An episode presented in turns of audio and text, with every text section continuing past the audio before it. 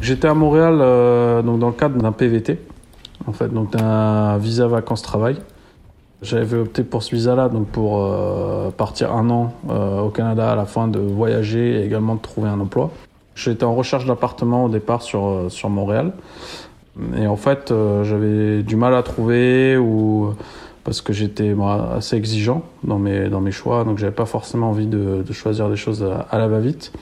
Et euh, donc quand j'ai vu le, en voyant le prix, euh, le rapport qualité-prix que je pouvais avoir en partant sur un espace de co-living, en fait, c'est ce qui m'a attiré le plus. Et aussi également d'avoir une certaine liberté puisque euh, ce sont des contrats de location généralement à la semaine ou au mois, suivant la formule qu'on choisit. Donc ça permet aussi d'avoir une flexibilité et également ça m'a permis aussi de rencontrer d'autres personnes et de commencer à faire à créer un réseau. Euh, je m'appelle Simon, je suis euh, électronicien. Euh, donc j'ai été amené à faire du co-living pour la première fois au Canada. Donc par la suite, du fait que pendant 10 ans j'ai travaillé à l'étranger, j'ai été amené à, avoir beaucoup de contrats à court et moyen terme à l'étranger. Donc du coup j'ai réopté pour vivre en co-living à plusieurs endroits.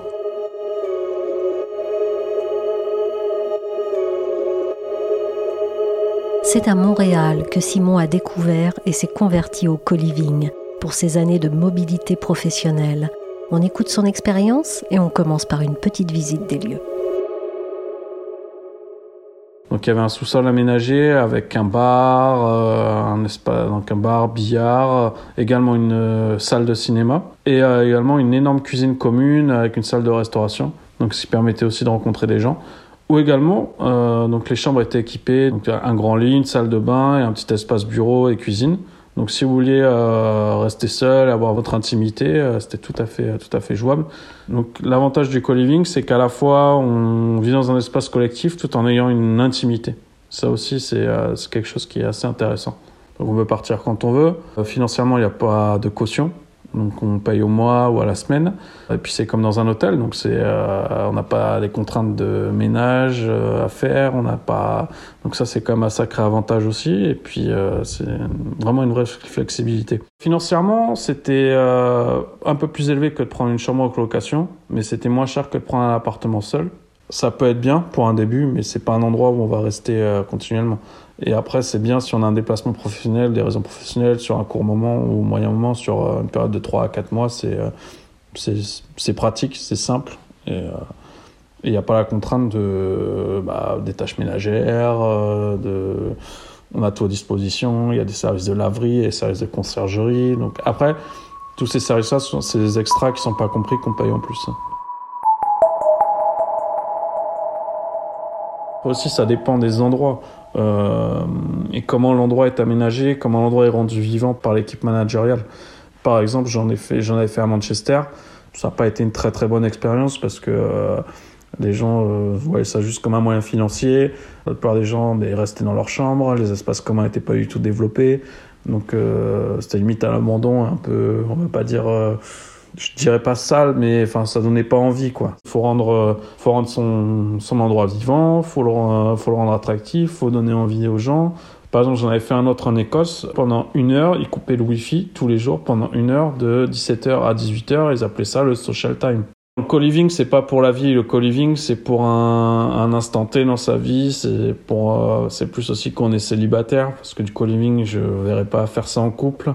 Même si j'ai vu hein, des personnes qui étaient en couple le faire. Mais moi, je, pour ma part, moi, c'est pas quelque chose que je ferais en couple. C'est quelque chose qu'on fait quand on est célibataire. C'est quelque chose, je dirais, qu'on fait entre 25 et 35 ans. Ça, c'est là, vraiment la tranche d'âge. Donc, au moins, on est jeune, on commence à rentrer dans la vie active, on commence à avoir des postes intéressants. Donc, c'est aussi un, un moment où on gagne de l'argent, donc on peut se faire plaisir. C'est un moment où on est vraiment euh, assez libre. Après, moi, j'ai rencontré des gens hein, qui, par exemple, à Montréal, euh, moi, j'ai rencontré quelqu'un qui était, qui était médecin, qui travaillait à l'hôpital de Montréal. Ça faisait trois ans qu'il habitait dans l'endroit, ça lui plaisait et il se voyait pas du tout changer. Bon, après, les circonstances ont fait qu'au niveau professionnel, je suis resté plus longtemps sur, euh, sur Montréal. Et après, euh, donc comme je l'ai dit, je m'étais fait vraiment un bon groupe d'amis. Et après, on s'est dit, euh, on s'est dit, let's go, quoi, prenons l'appartement ensemble. euh, parce qu'au final, aussi après financièrement, on a calculé combien on payait chacun. On s'est dit, bah attends, euh, avec le prix qu'on paye là, on peut, ce serait mieux de prendre un appartement tous ensemble, quoi. Par contre, j'ai posé trois conditions avant de passer sur la colocation. J'étais là. Un, chacun se gère son propre ménage dans sa chambre. Pour les espaces communs, on prend une femme de ménage. Comme ça, on évite les embrouilles. Et la règle numéro un, c'est dès qu'on sort un truc, qu'on soit à manger, on le nettoie direct, chacun se gère.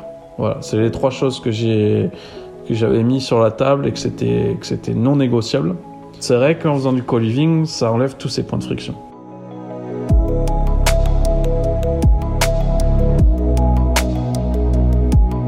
Le co-living, c'est un peu de la colocation en mieux. On est chez soi pour le meilleur, mais on est comme à l'hôtel pour le pire c'est-à-dire l'intendance et les tâches ménagères. Si l'humain est un animal social à qui la compagnie fait du bien, la promiscuité et le désordre ont vite fait de le transformer en bête irascible. Je suis Michel Varnet, vous écoutez Et moi, un podcast des échos. Il est né au début des années 2000 aux États-Unis et accompagne la révolution numérique depuis le co-living, c'est une nouvelle façon de cohabiter qui s'est glissée dans les pas d'Internet. À plus de mobilité, d'exigence et de flexibilité, il répond avec moins de contraintes, de tracasseries et d'isolement. Pour le candidat, c'est le all inclusive de la location qui se réserve en quelques clics. Pour les métropoles où l'immobilier est tendu, c'est une solution. Mais ça a un prix. Il faut compter de 1000 à 1500 euros tout de même pour une chambre à Paris déco, terrasse et services compris. Ces perspectives font toutefois saliver les opérateurs immobiliers et l'offre pourrait tripler d'ici 2025 selon une étude de Xerfi. Eugénie Deloire a fait une enquête sur le co-living pour les éco week-end. Je lui ai demandé, pour commencer, ce que ça représentait en France. Le co-living en 2021 comptait 177 euh, euh, résidences et 59 euh, opérateurs et ça représentait 455 millions d'euros d'engagement en 2022 et ça représente 14 500 lits aujourd'hui. On imagine, en tout cas euh, c'est ce qu'un institut comme Xerfi euh, prédit, que cette offre de lits serait euh, multipliée par 3 en 2025. La pandémie a-t-elle donné un coup d'accélérateur à ce phénomène? Clairement, la, pandémie a mis en exergue la solitude dans nos sociétés urbaines et c'est clair que ça a accéléré le phénomène du co-living, et d'ailleurs pas que du co-living, euh, tous les euh, concepts en co, co-working, euh, co-living, co-voiturage, tout, ce qui est ensemble en fait, et tout ce qui vise à rapprocher les, les, individus, a accéléré après la pandémie. Il y a eu une prise de conscience que bah, on était une société et qu'il fallait que tout le monde soit ensemble, un peu solidaire. la pandémie a, mis en avant ce besoin de solidarité euh, entre, les, habitants. Et le co-living est venu euh, finalement répondre à, ce besoin de faire euh, société, de créer une vraie communauté encore une fois, sans exclure euh, les, les, moins bien lotis de la société. Avec l'appui d'une digitalisation très forte aussi. Le co-living, c'est un peu la colocation 2.0 parce que euh, tous les concepts de résidence de co-living sont ultra connectés. C'est clair que la digitalisation, euh, ça fait partie du mode de vie, que ce soit des jeunes, des, des, actifs, même des seniors hein, qui aujourd'hui utilisent Internet.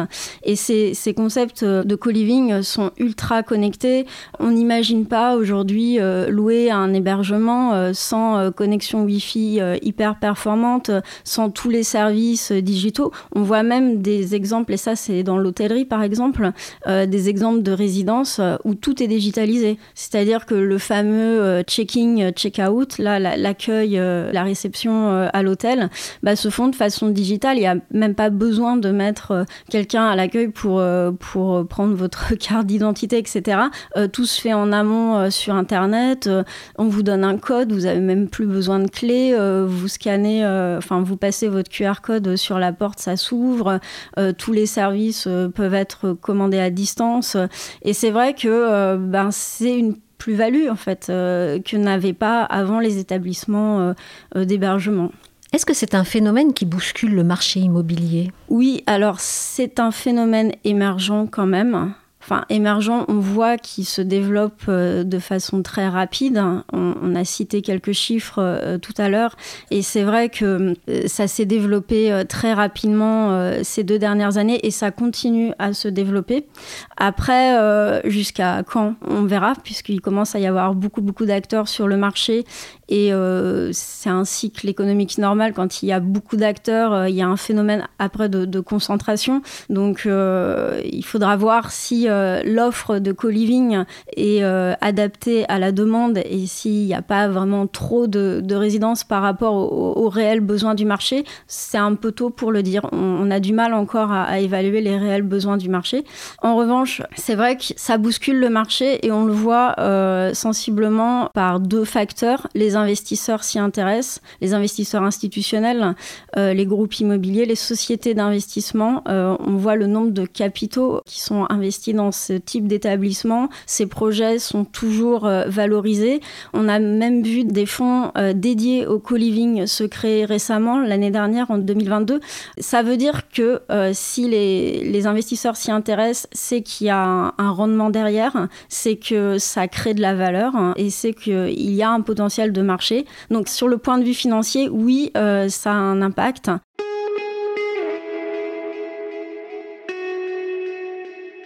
Qu'est-ce que ça change aussi euh, pour le reste finalement des classes d'actifs Et eh ben en fait, ça a un peu révolutionné tous les concepts immobiliers. On le disait euh, clairement, la, résidence étudiante aujourd'hui, elle peut plus ressembler à ce qu'elle était avant. Depuis que le co-living existe, euh, même une résidence étudiante classique devra au moins s'inspirer des codes du co-living si elle veut pouvoir remplir son établissement. Pareil pour l'hôtellerie, on peut plus se contenter de faire une proposition de euh, comme il y a euh, dix ans. Il faut pouvoir apporter les services en plus. Euh, il faut voilà aussi travailler beaucoup plus qu'avant la décoration, l'aménagement, les petites prestations. Je parlais du Wi-Fi, mais ça c'est aussi les équipements de qualité, c'est les écrans plats, c'est plein de petites choses en fait qui semblent anodines, un peu futiles, mais en fait pour les pour les locataires c'est très important et c'est ce qui va faire qu'ils vont accepter de payer peut-être un loyer un petit peu plus élevé euh, que ce qu'ils auraient accepté avant. Euh, donc ça, bouscule effectivement les résidences étudiantes, ça, bouscule l'hôtellerie, ça bouscule euh, les résidences d'affaires, euh, de tourisme. Alors on, pensait après la pandémie que le tourisme d'affaires allait un peu mourir avec le télétravail. On imaginait que les, résidences d'affaires allaient, allaient mettre la clé sous la porte. Et en fait, c'est pas du tout ce qui se passe. En fait, le tourisme d'affaires a, très bien repris là en, en 2022, fin fin, 2022, début 2023, les chiffres sont revenus à l'équilibre. On voit que bah, les entreprises continuent euh, d'envoyer euh, leurs professionnels euh, en voyage d'affaires et il y a besoin d'hébergements adaptés à, ces, travailleurs. Et, et donc les résidences d'affaires, elles aussi, elles s'inspirent des codes du co-living, très clairement. Le co-living, on se demanderait presque pourquoi on n'y a pas pensé avant. BNP Paribas Real Estate a produit une étude en 2019 sur son marché. Elle pointe en préambule que cela répond à l'évolution actuelle du nombre de personnes en transition dans leur vie, avec notamment une population étudiante qui grandit et l'essor de l'entrepreneuriat individuel chez les jeunes actifs. Selon l'enquête, 75% des co-livers ont entre 23 et 31 ans. Mais qu'en restera-t-il après au-delà du transitoire, le co-living porterait-il une modification profonde de notre rapport au logement et de la façon dont on peut les concevoir? Je pense que ce qui est assez nouveau, c'est aussi des logements pour lesquels il y a une vraie définition du mode de vie qui est exposé aux futurs habitants. Stéphanie Morio est architecte associée chez Bond Society. Elle est co-auteure d'un ouvrage qui a été édité par le Pavillon de l'Arsenal en 2018, Un tour du monde des co-living et de leurs formes, titré Homey. C'est-à-dire que chaque opérateur de co-living annonce de manière très claire sur son site internet quel est le mode de vie qu'ils ont à offrir. Et donc, ils expliquent comment est animée la, communauté, euh, quels, quels, sont les événements qui peuvent avoir lieu, auxquels on auxquels on va ou on ne va pas en tant qu'habitant, mais en tout cas qui sont une possibilité. Et je pense que pour la vie collective, ça change beaucoup de choses, puisque si vous choisissez d'aller là-bas, vous savez un peu où vous mettez les pieds. Et donc je pense que ça favorise la vie collective, de savoir, d'annoncer, d'expliquer comment les gens vivent ensemble. Je pense que ça change beaucoup de choses. Ensuite, il y a une grande différence aussi, c'est que dans ces espaces, dans ces nouveaux types d'habitats, il y a des surfaces en commun qui sont offertes. Ça peut être euh, une salle de cinéma, ça peut être une terrasse, une grande terrasse partagée, ça peut être euh, une laverie collective mais qui est réservée aux habitants de l'immeuble, ça peut être une salle de sport, ça peut être plein de choses qu'évidemment vous ne pourriez pas vous payer tout seul. Donc ça, c'est une vraie différence. Euh, donc ça apporte des qualités d'usage au logement, dans certains cas, puisque vous avez accès à beaucoup, beaucoup de choses parce que vous êtes en, collectif, en fait. Et puis, euh, je pense qu'il y a un autre sujet qui change finalement le rapport peut-être un petit peu au logement, c'est qu'on est quand même sur des, des modèles qui sont des logements... Euh, temporaires, un peu longue durée, mais malgré tout temporaires, puisqu'ils accompagnent une transition de vie, une transition géographique, etc. Donc, il y a une offre qui est vraiment meublée, on arrive, on pose ses valises, même décorées. Donc c'est quand même assez particulier dans du logement. Euh, c'est pas classique. En tout cas, c'est plutôt euh, c'est plutôt un modèle qu'on trouverait euh, peut-être dans de l'hôtellerie, même si le sujet de, de la décoration reste assez sobre parce qu'il y a une nécessité d'appropriation par les habitants de leur logement.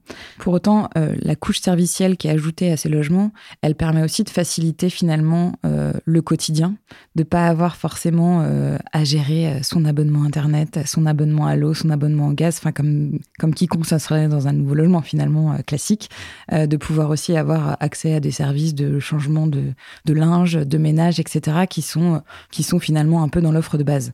Donc je pense que ça change le rapport au logement et c'est très lié au fait que ce soit temporaire finalement. Je pense aussi que c'est pas dans l'intérêt des opérateurs que les gens y restent 5 ans. Donc c'est aussi une manière de pouvoir laisser de l'appropriation suffisamment, mais pas trop, pour que les gens s'installent pas forcément là définitivement. Et qu'il y ait une forme de, dynamisme aussi dans, un peu dans le turnover finalement de, de ces habitants. Alors pour l'architecte que vous êtes, qu'est-ce que ça dit justement de nos façons d'habiter aujourd'hui? Ce que ça change, c'est un peu la définition de ces, de ces frontières finalement entre privé et partagé. On s'est rendu compte aussi que la génération à laquelle on appartient finalement, mais qui a commencé et qui a eu accès euh, euh, à l'Erasmus et du coup à des modes de vie étrangers, et aussi au fait de pouvoir bouger et de pouvoir rencontrer, euh, rencontrer d'autres personnes, d'autres cultures, etc. C'est une vraie chance, mais du coup, ça impacte aussi euh, sur notre capacité, et notre acceptabilité finalement euh, à partager des espaces, puisque la plupart, pas tous, les privilégiés qui ont eu accès à l'Erasmus, on va dire, et en tout cas aux études supérieures, ont pu expérimenter ça et finalement sont parfois plus enclins aussi à, partager ces espaces communs. Et c'était un sujet qu'on se posait déjà dans ce qu'on appelle aujourd'hui le logement familial, même si familial ne veut plus dire grand-chose aujourd'hui, je trouve. Mais en tout cas, dans le logement collectif, on se posait la question, et il y a plein de bailleurs sociaux même qui ont expérimenté d'avoir euh, une laverie commune, euh, euh, d'avoir des espaces partagés, etc. Et finalement, culturellement, en France, ça, ça, ça toujours, enfin, ça jamais bien marché finalement, les buanderies partagées. Et je crois qu'aujourd'hui, on a l'opportunité, nous, en tant qu'architectes, de pouvoir repousser ce type de sujet et du coup, de pouvoir faire des économies de surface. Parfois, ça ne veut pas dire des économies de qualité d'usage, mais ça veut dire que plutôt que chacun je prends l'exemple de la buanderie, que chaque habitant ait son petit emplacement machine à laver dans son logement, qui prend quand même un mètre carré minimum, plus l'espace autour, bah, puisse peut-être avoir une laverie partagée et avoir un peu plus de surface dans son logement. Ça, c'est des choses qui sont en train de bouger. Pour nous, en tant qu'architecte, c'est intéressant puisque euh, les cahiers des charges des euh, promoteurs immobiliers ou bailleurs sociaux n'ont pas beaucoup évolué. Et d'avoir ce regard d'expert maintenant pour nous, en tant qu'architecte, sur le co-living, la cohabitation, c'est une opportunité pour nous de pouvoir euh, finalement repousser, en tout cas remettre sur la table ce type de, ce type de configuration spatiale, de, de partage et finalement de vie collective un peu différente. Et ça, pour nous, c'est très intéressant puisque euh, c'est une manière aussi de nourrir euh, notre pratique et notre responsabilité aussi en tant qu'architecte que de regarder les évolutions sociétales et puis de proposer des solutions.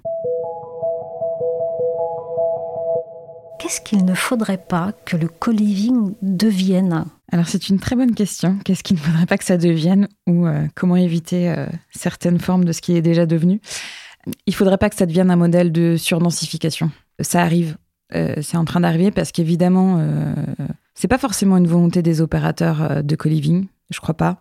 Le problème, c'est qu'on, notamment dans les grandes villes, il y a une tension foncière énorme et donc c'est souvent un peu au plus offrant. Et qui dit plus offrant dit euh, plus grosse rentabilité de projet. Donc plus on met de chambres sur une parcelle, plus c'est rentable. Et donc pour en mettre le plus possible, il faut diminuer euh, la surface de, chacune, de chacun des appartements en colocation, en co-living, etc. Donc ça, c'est un, vrai risque. Et je crois que c'est aussi un sujet de pouvoir public euh, dont il faut qu'ils s'emparent parce que, parce que finalement, à un moment donné, c'est eux qui régissent ce type de de politique en tout cas. Euh, c'est des sujets qu'on a déjà commencé à aborder avec certains aménageurs du territoire dans certaines villes, euh, de pouvoir euh, limiter finalement, donner une, surface minimum par habitant, qui inclut l'espace privé des espaces partagés, mais d'avoir un minimum parce que euh, on a étudié euh, dans notre, euh, dans notre ouvrage, dans notre recherche, un modèle qui, qui existe à Londres, qui est vraiment de la surdensification pour nous. On appelle ça, on appelle ça des clapiers à lapin, mais on n'est pas très loin en réalité, avec des chambres qui sont minuscules où on peut à peu près dormir et, et, et se laver les dents en même temps. Quoi.